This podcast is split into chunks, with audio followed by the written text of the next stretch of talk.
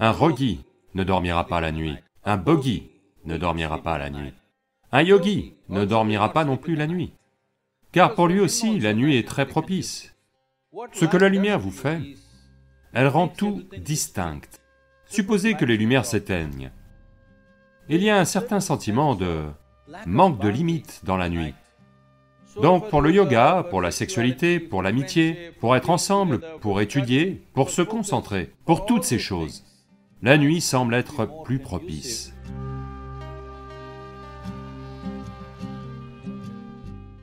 Ma question est la suivante. Je sens personnellement que je fonctionne plus efficacement la nuit que pendant la journée.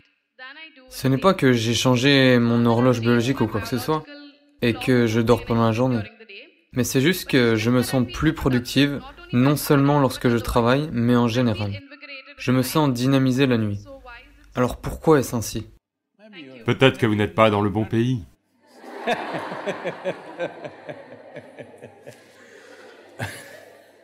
Il y a trois types de personnes qui ne dorment pas la nuit.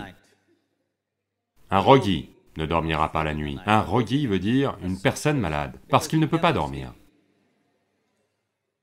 Un bogi ne dormira pas la nuit.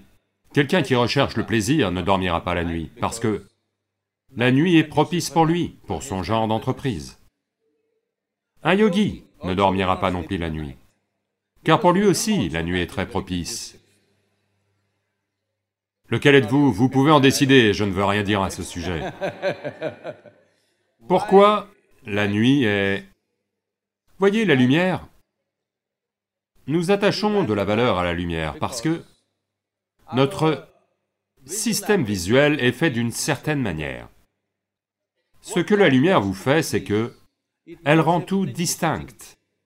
Voyez maintenant, parce que c'est éclairé, je peux voir cette personne, cette personne, cette personne, cette personne, cette personne. Imaginez que les lumières s'éteignent et qu'ils se mettent à faire noir.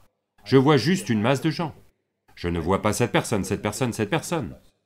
Donc il y a un certain sentiment de manque de limite dans la nuit.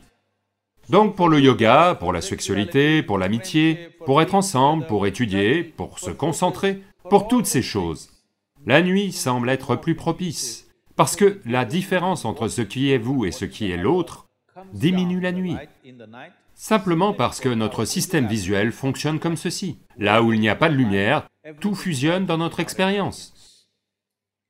Donc un yogi, un bogi, un rogi, tous trois font usage de la nuit. Vous pouvez aussi en faire usage. Il n'y a pas de problème, sauf si vous dormez en classe. Si vous ne dormez pas en classe, c'est bien, rien de mal à ça. Mais vous allez voir, essayez ceci et vous verrez, puis-je partager quelque chose? J'ai été fait comme ça. Si je dors le matin, normalement, mon école était à 8h30 du matin. À partir de 6h45, ma mère et mes sœurs vont commencer à me réveiller. C'est une succession d'efforts. Beaucoup de choses, elles vont me faire asseoir dans le lit. Elles vont venir me tordre le bras et faire ceci et cela. Ma mère le fait doucement, mes sœurs vont faire ça.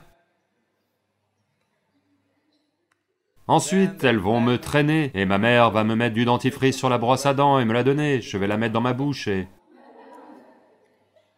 Elle va chercher mes vêtements et dire « Va prendre une douche, c'est l'heure, c'est l'heure !» Je vais dans la salle de bain et m'endors. Si personne ne me réveille, jusqu'à une heure ou deux heures de l'après-midi, je vais juste dormir à point fermé, pas réveillé à me retourner dans tous les sens, simplement mort. Mais j'ai commencé à pratiquer le yoga à l'âge de 12 ans, en à peu près, peut-être 8 à 9 mois. Après ça, peu importe où je suis, même jusqu'à ce jour. Où je suis, dans quel fuseau horaire je suis, chaque jour je suis dans un fuseau horaire différent. Mais à 3h35, 3h40, je me réveille simplement. Parce que certains changements ont eu lieu dans la nature à ce moment-là, mon corps se réveille simplement. Si je veux, je peux me lever et faire ce que je veux. Si je ne veux pas, je peux dormir un peu plus. Mais il se réveille toujours. Donc, vous devez apporter une certaine sensibilité au système pour que Voyez-vous, vous êtes un produit de cette planète, oui ou non? Peu importe les bêtises que les individus peuvent penser d'eux-mêmes, nous sommes tous juste un pop-up de cette planète. Vous avez vu ces pop-up sur l'écran d'ordinateur? Pop, pop. Oui? Vous êtes juste un pop-up. Vous serez parti. Vous ne pouvez pas croire que vous serez parti, hein, moi? Je serai parti. Oui, toutes les personnes très intelligentes. Un nombre incalculable de gens qui ont foulé cette planète avant vous et moi. Où diable sont-ils? Pas un signe. Tous sont devenus de la Terre, n'est-ce pas? N'étaient-ils pas des pop-ups? N'êtes-vous pas un pop-up? Pop, pop. Vous pensez peut-être que vous avez une vie super et ceci et cela. En ce qui concerne la Terre, elle ne fait que recycler son sol. Elle vous envoie juste en haut et vous reprend, vous envoie en haut et vous reprend. Donc, dans ce petit pop-up, la chose importante est, la chose la plus importante est que vous créez une sensibilité en vous, une sensibilité telle que chaque dimension de la vie entre dans votre expérience. Avant que vous ne tombiez raide, n'est-ce pas important que vous fassiez l'expérience de cette vie à la plus grande échelle possible? Oui ou non? Expérience veut dire, les gens pensent, il faut qu'on fasse la fête tous les jours. Non, non, la même fichue chose, combien de fois allez-vous la faire? Il y a bien plus exploré pour la vie humaine. Vous devez devenir sensible. Quand je dis sensible, parce que le mot sensible est mal utilisé, dans le sens où, quand les gens disent « Oh, elle est très sensible », on est censé comprendre qu'elle sera blessée par à peu près n'importe quoi. Oui? Non, être sensible à la vie et être sensible à l'ego sont deux choses différentes. Être sensible à la vie veut dire, si vous entrez dans cette salle, vous faites l'expérience de tout ce qui est ici, vous ne manquez rien. Si vous marchez dehors, vous ne manquez rien, chaque dimension de la vie devrait entrer dans votre expérience. Ceci est arrivé. Shankaran Pillai achète un âne. Il achète un âne de bas. Et l'homme qui vend l'âne dit, « Voyez, c'est un âne très sensible. Vous ne pouvez pas battre cet âne. Vous ne pouvez pas dire de gros mots, vous ne pouvez pas maltraiter cet âne. » Shankaran Pillai dit, « C'est super, chaque jour, ça me fatigue de battre ces ânes et de les maltraiter. Chaque jour, je dois dire des gros mots pour faire bouger ces ânes. Un âne sensible, ça me plaît, et il paye un petit bonus en plus, pour la sensibilité de l'âne, et le ramène chez lui. Il le laisse dans la grange, et le lendemain matin, il doit aller travailler. Il y va et dit à l'âne, « S'il te plaît, allons-y. » Pas de réponse. Il dit, « S'il te plaît, allons-y. » Rien. Il s'agenouille et prie. Rien. Vous n'êtes pas censé le maltraiter, vous n'êtes pas censé le battre. Ne sachant pas quoi faire, il retourne chez l'homme qui a vendu l'âne. Voyez, j'ai demandé, j'ai supplié, j'ai prié. Il ne répond pas, que suis-je censé faire?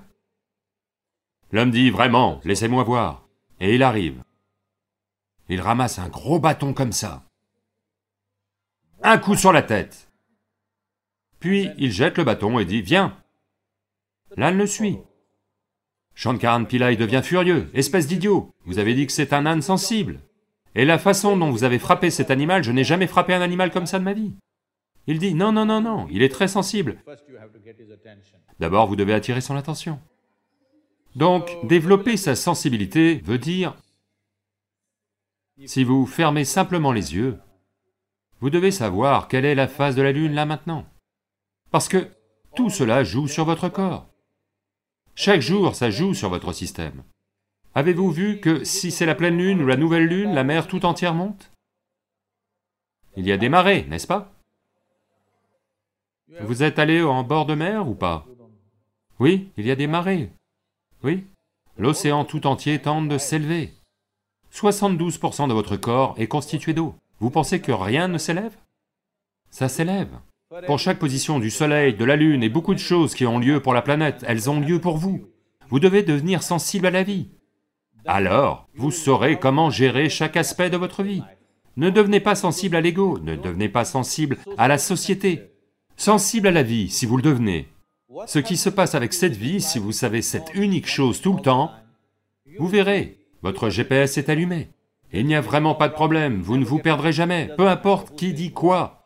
Dans quel genre de situation vous êtes Vous n'êtes jamais perdu, parce que vous êtes sensible à la vie. c'est tout ce dont cette vie a besoin, que ceci devienne sensible à la vie.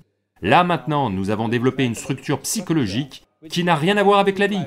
Elle a quelque chose à voir avec la scène sociale, rien à voir avec la vie.